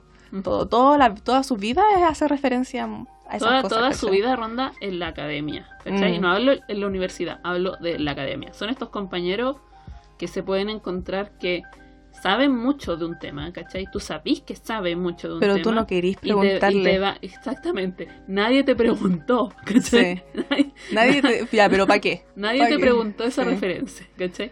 Y no es como un tema de que, claro, vos, como que, que, porque muchos universitarios pretenciosos sienten que como que no los dejan expresarse, ¿cachai? Hablando yo, yo a veces sí caigo un poco en esas lógicas, un poco a veces, ¿cachai? Acá también me molesta porque a veces sí se me sale un poco la universidad pretenciosa, Mm. pero no es porque O alguna ser- referencia Sí, po, pretenciosa. no es porque quiera ser pretenciosa, es porque me gusta hablar a veces de ciertos temas. Pero hay gente que realmente se entra en este juego de la pretenciosidad, ¿cachai? Sí, como de, los cachai al tiro. de siempre estar como enrostrándote un poco de que manejan cierto tema, ¿cachai? Y que tú eres un inculto y que claramente tú no vas a poder hablar de este tema Pero más ¿saben que qué? A mí me tocó Ujú. mucha, tuve muchos, pero tampoco es que fueran brillantes en el ramo, ¿cachai? Ajá. Como que so- eran brillantes para opinar o para comentar, Ajá. pero en el momento de los que hubo, o en muchos casos, sobre todo en la parte como de eh, práctica, reguleque, Ahí ¿cachai? Reguleque, ¿cachai? Si fue eh, exponer, brillante. Pero después, al momento de los que hubo, flaqueaban. Entonces, como que eran pretenciosos, pero no. Son los que se creen los muy muy, Sí. simplemente. Como que se creen mucho que eh, ya, por ejemplo, te está ahí en X ramo, que es lo que pasaba mucho en mi universidad, te sacaste un 7, ya, listo, en psicología, por ejemplo, o en algún ramo así como más peludo, que puede ser, no sé, sociología, y esa persona como que de verdad se creía la muy muy, ¿cachai? Como que, como que creo que esperaba como que la recepcionara así como cierto respeto del resto de los compañeros, porque él había sido como mejor y por lo tanto sabe más. Creo que no. Creo que no es así. Son gente que bueno, tú lo sabes porque son arrogantes, ¿cachai? Exacto, Como que... son, son buenas arrogantes, Mm. ¿cachai? Son gente que exige, Y prepotente exige también cierta vara de conocimiento, que es como estos jóvenes que te exigen saber algo, como que, ay, ¿cómo Mm. no lo sabí? Es cultura Claro, general. es cultura general. Es cultura Ay, general. ¿Cómo no, ¿Cómo le- cachaste? cómo no leído a, a X weón, ¿Cómo no escuchaste el último disco de Bjork? Como de verdad. ¿qué fue acá? Pero estaba en mi... Es que eran un grupo de pretenciosos que se vestían todo igual, todos eran queer, todos Mm. estaban en esa onda y que eran como los más bacanes. Pero...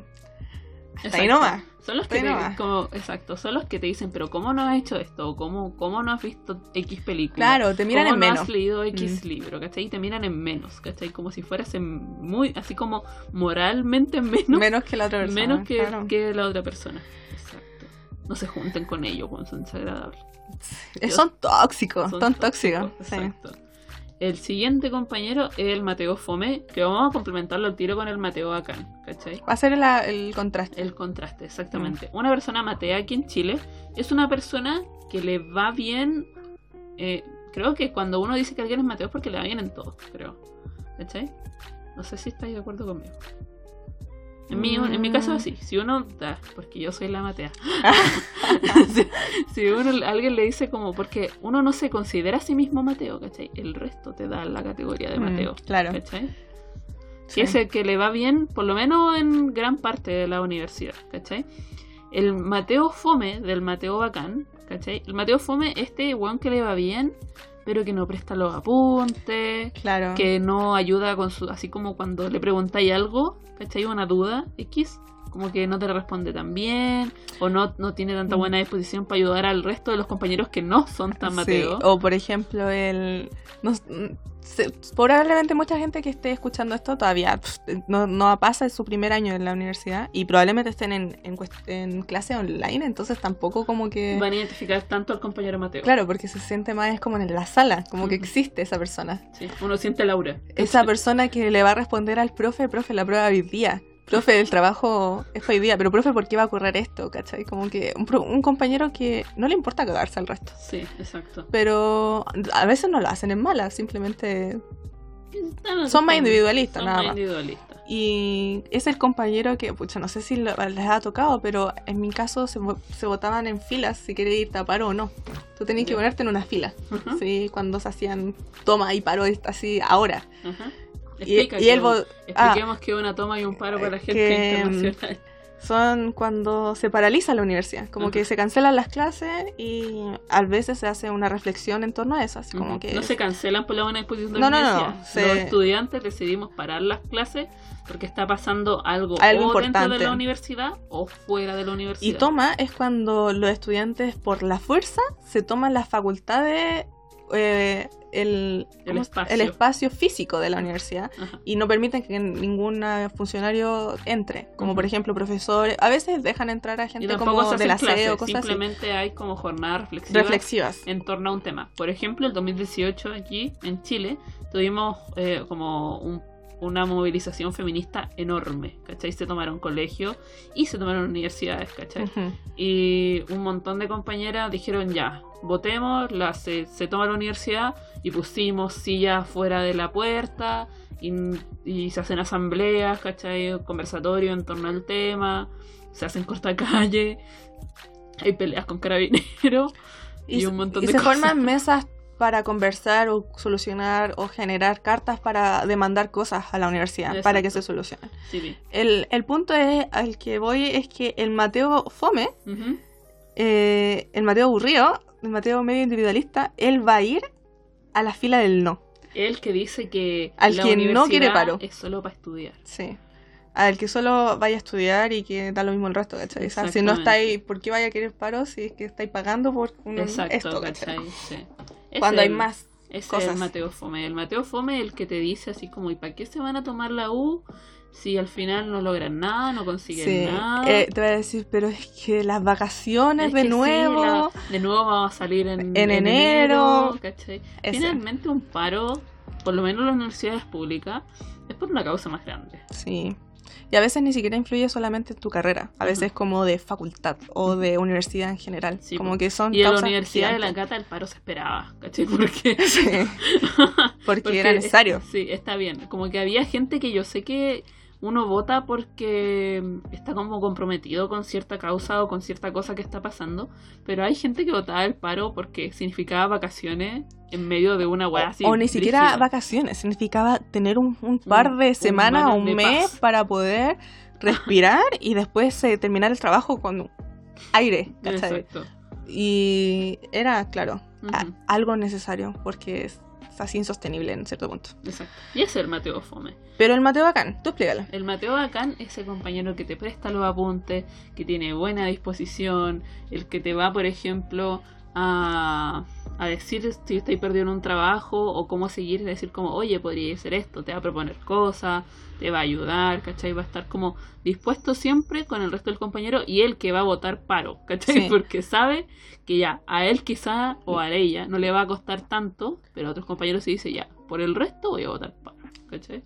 Es más empático. Exacto. Es más empático y quizás está un poco más humilde. Es como esa persona que realmente no te duele ir a preguntarle algo. Porque no te va a responder en malo o no te va como a juzgar porque no sabís sobre ese tema. Exacto. Sino que simplemente te va a ayudar o te va a mandar el link de YouTube o te va a decir, sabéis que no cacho bien, pero po... déjame intentarlo y te explico. Ujú, Como que tienen mejor disposición. Y son secos. son, son bacanes en distintas áreas. Y, y es como que uno anhela estar en su grupo, ¿cachai? Así Sí. como anhela hacer su trabajo con esas personas. No siempre pasa, ¿cachai? Pero, pero es bacán trabajar con gente así, porque es aplicada, es Ojalá- responsable. Ojalá Ojalá, ustedes sean amigos del Mateo. o la Matea Bacán. ustedes sean Ojalá el Mateo sean, bacán. Porque yo y Cata somos las Mateas bacanes. No, mentira. No sé, yo creo que tú eres la Matea bacán igual. Eres como esa Matea que pasa desapercibido. ¿Cachai? Mm. Como esa que es súper bacán, pero no se sabe que es tan bacán. ¿cachai? Solo la gente que está cerca de su círculo ¿Cachan? Que- sabe que es bacán. Yo tuve una anécdota que conté en el podcast que grabamos Podcast perdido. que fue con una anécdota con gente pretenciosa, de hecho. Que la gente, un, un grupo en específico que estoy visualizando en mi mente, que era pretencioso, eh, tuve muchos talle- muchas clases con ellos. Y, ellos obviamente todos pertenecen como, son todos queer, todo LGTBQ+, Ujú. más A, no, toda la sigla, toda la sigla. Y mm, se visten cool, etcétera, y son como los que hacían los trabajos de diseño más bacanes. No siempre fue así, no, Ujú. como que habían variaciones. Y mm, ellos, cach- o sea, el grupo cachó al final del semestre de taller que yo era bacán. Que yo era bacán y no entendían por qué no participaba en su grupo con ellos. Porque me fue muy bien durante el semestre, tuve muy buenas notas. Y cacharon que más encima tenía buenas notas y era gay. Tenía pareja y de hace muchos años. Y como que no podían ¿Por qué no se junta con comprender nosotros? por qué no, no estaba con ellos, por qué no era de su grupo. Porque está en el grupo de los otaku. De- Estaba en el grupo de los otaku, claramente, claramente. Y ellos estaban muy impactados. Después uno de los locos me hablaba mucho para pedirme cosas o ayuda o lo que sea, como que me hablaban, como que...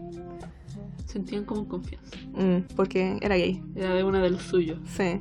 Pero no era... No era de los, era de los suyos, pero sin ser de los suyos. Sin ser de los suyos, claro. Como que cacharon que sabía mucho y que era, hacía muchas cosas bacanes afuera de la universidad, pero no andaba hablando de ella. No andaba hablando de que fui a tal radio o que hice tal cosa o cual- ellos sí, pues, ¿cachai? Como que tengo tantos seguidores. Claro, etcétera. como que descubrieron así como de a poco y quedaban como en shock con, con cada capa que sacaban de mí. Pero nunca fuimos amigos, amiguis, no. Vamos a pasar así como de manera súper rápida estos cuatro categorías que nos quedan, que son como categorías más específicas de Sí. compañeros que te vaya a pillar. Como el que no sabes cómo pasa los ramos, ¿cachai? Yo tuve muchos compañeros, y mi hermana, que también lo había mencionado, que ese compañero que nunca va al ramo, pero lo pasé igual, y mágicamente llega a la tesis y se titula. Pero nunca lo viste, ¿cachai? Sí, O lo pasa. viste un par de veces en la universidad carreteando, no Pero iba a los clase. ramos, los pasaba igual, los pasaba bien, más encima. Te estoy hablando a ti si estás escuchando este ramo, y, y estás haciendo la tesis, ¿cachai? Y le va súper bien. No sé cómo lo hicieron. Tú, tú- no sé tuviste compañero así. Yo Creo que, que... creo que si faltáis un- a una clase o a muchas clases de tu universidad, cagaste. Sí, pero habían gente que, o sea, es que le iba mal, pero se Mm. quedaban atrasados. Pero que, que no eran nada sin un grupo. Ah, Como que al, ya al final del al final de la- los años de carrera, como que te tenéis que ir haciendo como más independiente. Y ya los trabajos no son tanto en grupo, son como investigación y cosas que tenéis que hacer tú que solo. valerte por ti mismo. Sí. Y creo que ahí cagaban. Ujú. Como que no podía ir Claro. más allá. El siguiente, el compañero Otaku, que claramente yo y la Cata somos Ah, el estamos ahí. compañero Otaku. Estamos ahí. Que siempre va a haber como. El compañero Otaku siempre está. Cre- y creo que está en todos los grupos así como de tu vida. ¿Cachai? Por lo menos de los que Mm. nacimos del 90 para adelante. Como que en el colegio está el Tú, compañero Otaku. tú vas a ir caleta por compañero otaku, como que te cachan. Yo Sí. no. Yo sí, yo cuando entré a la universidad dije, me voy a juntar con gente diferente, me voy a juntar con gente que no sea otaku porque venía del colegio juntándome con puro otaku, ¿cachai? Partiendo por la cata. con puro otaku. Entonces dije, ya, voy a juntarme con otro tipo de personas y yo pensé que la había chuntado con no. mi grupo. Y nos empezamos a conocer más, a conocer más y son puros buenos otaku. Todos, ¿cachai? Todos. Como que ya, una compañera sí, efectivamente era otaku y más encima en su mm, edad joven era Fugochi. Otra compañera que se chupaba los doramas coreanos, pero así como de una pura zampada. Y otro compañero que era como campeón regional de Warcraft, ¿cachai? Termina, una siempre termina donde partió, ¿cachai? Eso es horrible, o sea, no es horrible, pero me dio mucha risa darme cuenta de eso. Entonces, bueno, tu universidad hay mucho otaku. Hay son- mucho. Como que en, en la FAU o son gay o son otaku. El raro es el heterosexual. El raro es el hetero. Sí. Los heteros están. Son escasos ahí. Son escasos. Son escasos. De hecho, era gracioso porque tú ponís como FAU en el. Escribís FAU y mi corrector me lo pone al tiro como gay. Ok. De verdad me lo, me lo corrige como gay y yo que como. Sí. No, no puedo negarlo. Eh, ya, el siguiente es el compañero que es el político o el militante, ¿cachai? Que muy vinculado con el tema de los paros, es ese compañero que está en la universidad para hacer carrera política, O, o él O también está el que. muy comprometido sí, con, la causa, ¿cachai? Y, y es el que manda los correos a los profes para decir no, que hay paro, que no puede hacer prueba, que, o que se tomó tal, tal, tal medida en una mesa de las directivas de la facultad, o sea, como de, en mi caso, la mesa de diseño, ¿cachai? Y que tal día no va a haber clase, o que tal día hay que salir antes, o que no pueden entregar cosas. Es él, esa persona que va a estar ahí para, si te pasa algo, alguna injusticia en tu universidad, él va a estar ahí para Sí, po. ese defenderte compañero o compañera que da la cara por el resto. por el resto, ¿cachai? Como que funciona mucho como el representante de todos, ¿cachai? Ese compañero que organiza a todo el resto de los compañeros para pedir más plazos, Claro. un, un, un trabajo, por ejemplo. Y por supuesto, no es como que quiere decir que sean como los más brillantes ni nada, pero, pero están, como- ahí. Tienen como un instinto colectivo Sí. muy... que se aprecia mucho, ¿cachai? Sí. Comúnmente, un, comúnmente un compañero que no es un conche su madre, ni tampoco el compañero más brillante, ni nada, o ese sí, ¿cachai? Mm, depende, depende, depende. depende. Eh, pero ese compañero que da la cara por el resto, ¿cachai? Como que la universidad lo odia a veces porque es un compañero que da, lo mismo si es un profe culiado, si es un profesor o un profe X, o es la misma decana o decano de la se va a facultad. plantar se frente va, a a sí, pues, se va a plantar frente a ese profesor y decir, usted es un conche su madre, ¿cachai? No O puede usted- permitir o usted hacer está esto. funado, Claro. Usted está No funado me por acoso, no, me, hable. hable porque está funado. está funado, exactamente. y se sabe todo el número de la funa. Exacto. Como que está. Sabe Sí, todo. Se sabe todo, ¿cachai? Mm. Sí, pues. Y eso, ah, nos falta el compañero cuico también. Ah, Yo soy el compañero cuico. en tu caso tú eres el compañero Yo soy cuico. el compañero cuico. Yo tuve muy pocos compañeros cuicos, pero eran, eran leyendas. Eran como memes andantes con, con frases como, ay, a la FAO les falta Un estacionamiento. Starbucks. Un estacionamiento. no, porque tengo que estacionarme como a mil cuadras de la facultad. Como amiga, Me vine en metro. como tenía auto, como que es como ese, empiezan con auto, yo solo tengo bicicleta. ¿Tú solo tienes bicicleta? Yo solo tengo micro. Como me vine a Yo pie, vengo para como que no. afuera, auto y- afuera está mi carreta, ¿cachai? Claro. Para gente que viene de región. duermo aquí. Sin nombre No, todo. nunca me voy. Claro. Claro. Bueno, y eso es, po. Creo, creo que finalmente el capítulo no salió tan mal. No, es un micro resumen de. Del capítulo, del capítulo del anterior. capítulo perdido. es un micro res- porque el otro, el otro hablaba más que la chucha, eran como Sí. dos horas. Dos ¿Y ahora cuánto llevamos? ¿Como una hora y media? Una hora y media, creo. Más o menos. Una hora veinte. Sí, estamos bien, estamos el bien. capítulo. La otra era una hora cincuenta. Exacto. Era un capítulo muy largo. Mm, Pero bueno, las cosas pasan a veces porque sí, quizás habíamos hablado de más. sí, Tan- nos, nos censuramos nosotras Nos mismas. censuramos nosotros. Dijimos, no, too much, too much.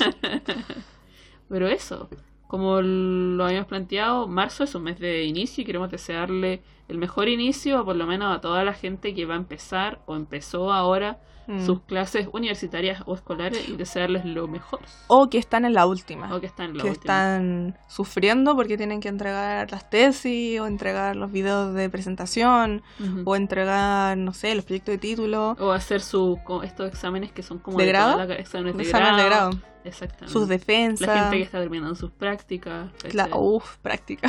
Uf, en pandemia está difícil. Creo que práctica, internados y esas Creo cosas que son lo, difíciles. lo más terrible de ahora, eso, ¿sabéis que yo Mm. creo, me banco mucho a la gente que está siendo internado, la enfermera y Mm, los que son están- héroes. sí, haciéndolo héroes, en- en este tiempo. Mm. Haciendo internado en plena pandemia, horrible, weón. Sí. Horrible. Lo, lo admiramos mucho, mucho, mucho. Y para terminar, creo que un tip. Un tip. Debería mandarte un tip. O, por ejemplo, ya el, el- en el podcast pasado yo dije. Terminé con. Sí, más que un tip era como por era una petición. ¿ya? Pero que ahora no creo que no va a pasar porque están en clase online. Entonces, como que nadie se conoce y nadie anda sobrado por la vida. Pero era una recomendación de- para los alumnos de primer año que bajaran un poco el moño en algunas cosas que no como que no la han vivido y la y juzgan a los alumnos mayores era un tema más que nada porque los mechones venían con toda una disposición a criticarte cuando se trataba como de los paros o perder clases Sí. decían como entonces para qué estoy estudiando esta carrera porque si no no quería estudiar no quería no quería eh, Eres puro paro. querís puro paro, ¿cachai? Y no es tan así. La- las razones detrás de los paros es por una cuestión de carga académica y salud mental. Y también causas políticas. Y causas políticas. Y, y si vais a entrar a una universidad, en este caso pública, que tienen eso, como que de frentón tenéis que saber que esto va a pasar. Y no tenéis que juzgar a, a la gente que, que lo necesita. Como Sí. que bajar, eh, bajar, porque después los años siguientes tú vas a entender todo. Mm. De hecho, quizás no los años siguientes, quizás a los meses siguientes. Vaya a entender todo, Cuando todo. estés cansado. Mm, Cuando ya tenga, ya habréis tenido como un par de crisis. Cuando ya te ¿cachai? tocó con el profe. Claro, claro. Como ser más empático también con otros compañeros y tampoco sufrir, porque al final esta es una experiencia de que se trata de que aprendáis, Ujú. aprendáis y crezcáis como personas, porque muchos eh, dicen, por ejemplo, um, al- los alumnos de primer año, los profes les dicen al tiro así como te falta calle, Mm. Porque te falta calle. Efectivamente, como que muchos se, se ofuscan, se, se sienten como pasados a llevar, pero la verdad es que sí falta calle, y faltar calle es que te falta experiencia, te falta como camino recorrido para entender Te las falta cosas. vivir cosas, ¿cachai? Y, y es real, como que a medida de la carrera vaya a entender muchas de las cosas que en, en primer año como que se te hacían, Mm. ¿por qué estoy viviendo esto? ¿Por qué? Eh, O que- pensando que esto es innecesario o que, no sé, no entendiendo algunas de las cosas de los profes. O sea, como que hay cosas que no se justifican de frente, sí, es real. Pero hay otras que al, al final del, del día, cuando estáis haciendo, no sé, la tesis, como que Todo cobra Ah. sentido. ah, por, por esto me dijeron que tenía que leer tal autor en tal ramo, ¿cachai? Así Ujú. como que al final lo voy a terminar citando. Como, y esas cosas no las valoráis al principio, Sí, pero al final te sirven. Exacto. Creo que mi tip es que igual disfruten la universidad o, o disfruten igual su, su- Creo que es más disfrutable la media, ¿cachai? En el Mm. colegio, que disfruten esas etapas porque finalmente son etapas que no vaya... O sea, podía estudiar de nuevo en la universidad, pero nunca lo vaya a vivir como la primera vez que entras a la Claro. universidad, ¿cachai? No vayan a pelear, porque Sí. conocía mucha gente que iba como a pelear o tenerle mal a los compañeros, como que lo odiaba y quería ser Mm. como tú La- solo por la vida y La- al final no es La tan así. universidad, si bien aquí en Chile como que hay una cultura un poco de competencia, eh, no se lo tomen así, ¿cachai? Porque finalmente el 7 que te sacaste en X ramo, cuando vaya a buscar trabajo, No vale nada. vale nada. No, vale, nada. ¿cachai? No vale nada quedarte hasta X horas solamente por ser el mejor de un ramo y sacarle o enrostrarlo a tus otros compañeros, que eres bacán. Sí. No sean el universitario pretencioso, Sí. sean el Mateo bacán. Sean el compañero que entienda al resto de compañeros y que le va bien. Aparte, Y tomen los ramos con los profes Sol. Si les dicen que hay un profe culeado, no, no, no evítenlo. A no hagan que- ese daño. a menos que sea una eminencia muy bacán y que ustedes saben que van a ir a sufrir. Iré con esa predisposición. Pero si no, evítenlo. Lo último de... No, no quieran ser el Sasuke del salón. No quieran ser como la persona individualista que va a pasar todo solo. Porque al final del día necesitáis apoyarte en tus compañeros para Sí. poder sobrellevar. Porque al final la universidad es mucha carga. Mm. Es, es mucho, mucha tensión, mucho estrés. enfrentarte a muchas cosas que no, no vas a saber cómo resolver. Sí. Pero apóyense en los compañeros. Apóyense en No sus sea- amigos. No sean ese compañero que nadie quiere hacer grupo con él. Sí, ¿cachai? no. O con ella. No sean ese Que compañero. no pueden encontrar grupo después, ¿cachai? Sí, porque, o que tienen mala reputación, porque Ajá. su actitud Porque es mala, porque son irresponsables, o no se conectan, o no cul- O no cumplen con los con tiempos. lo, con lo que técnicamente si vais a hacer un trabajo en grupo tenéis que participar de todo. ¿cachai? Sí. No, y no ser que- proactivo, ojo ahí. proactivo. No esperar que la otra persona, el líder, que Te te, diga, así como tienes que hacer esto, esto, esto, esto. Mm, Ser proactivo, preguntar, así como, oye, ¿qué hago? Oye, me, no, no tengo nada que hacer, ¿cómo puedo ayudar? Como que, o por último, terminé mi pega, voy a revisar la falta de ortografía, o cabros, yo terminé y los veo siguiendo en el doc y son las 3 de la mañana, pero no me voy a quedar dormido hasta que ustedes también Estén no- listos. no estén listos, ¿cachai? Claro. O cabros, yo imprimo al... Me voy a acostar ahora, pero yo llego a la universidad a imprimir el trabajo, ¿cachai? Como que... Sean, sean el Mateo Bacán. sí, Sean el Mateo Bacán. sean personas que... De gusto ser grupos con esas personas, ¿cachai? Así como- Aunque nos vaya mal. Ah, ¿cachai? claro, aunque vaya va- mal, Aunque vaya mal. lo, lo den todo. Porque a- al final creo que los, muchos de los amigos va a ser lo que te ayuda a sobrellevar la universidad. Mm. Sin ellos, sin tu grupo de amigos, como que la universidad es bastante fome. Sí. Porque tenéis que enfrentarte a profes culiados, ¿cachai? Piensen eso, van a tener que ir a ramos pasta. Y si no tenía un amigo con el que pasar el ramo pasta, es muy Con el que estar en el fondo jugando Buscamina. O, o ni siquiera, yo me vi series de anime con mis compañeros en los ramos pasta. los ramos pasta. Entonces piensen eso. Todo O me eso vi, me vi, ¿cómo se dicen? Los estos de los mamas. Eh, ¿Ya? no, porque una temporada en que me vi los mamas ahí en ramos pasta en las mañanas porque por el desfase horario, como que a esa hora nos tocaba y veíamos esas transmisiones. ajá. Sí, po. Entonces, eso. Eh, esperamos que le haya gustado este capítulo. Eh, disculpen por, Que les ha- por último, por haberlo hecho esperar tanto, Sí. porque el capítulo se tuvo que haber publicado Hace dos semanas. Y no pudimos publicarlo Mm. porque habíamos perdido esa parte. sé que muchos de ustedes deben estar ahora con clases online y, o pueden ser mechones en primer año con clases online y que no van a entender nada de esto, pero hay otros que a lo mejor les va a servir para la nostalgia. Ujú. que van a estar en su tercer o cuarto año y vivieron esto. Así como, uy, yo también tuve ramos pasta, o yo también tuve un ramo culeado. O, o yo, estoy- yo soy el Mateo Bacán yo y se soy el hacen, Mateo sí, Bacán. se hacen chasquear los dedos, ¿cachai? Y eso, muchas gracias por escucharnos. Nos estamos.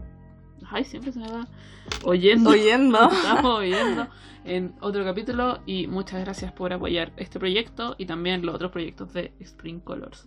Muchas, muchas thank you. Muchas gracias. Adiós. Chau, chau.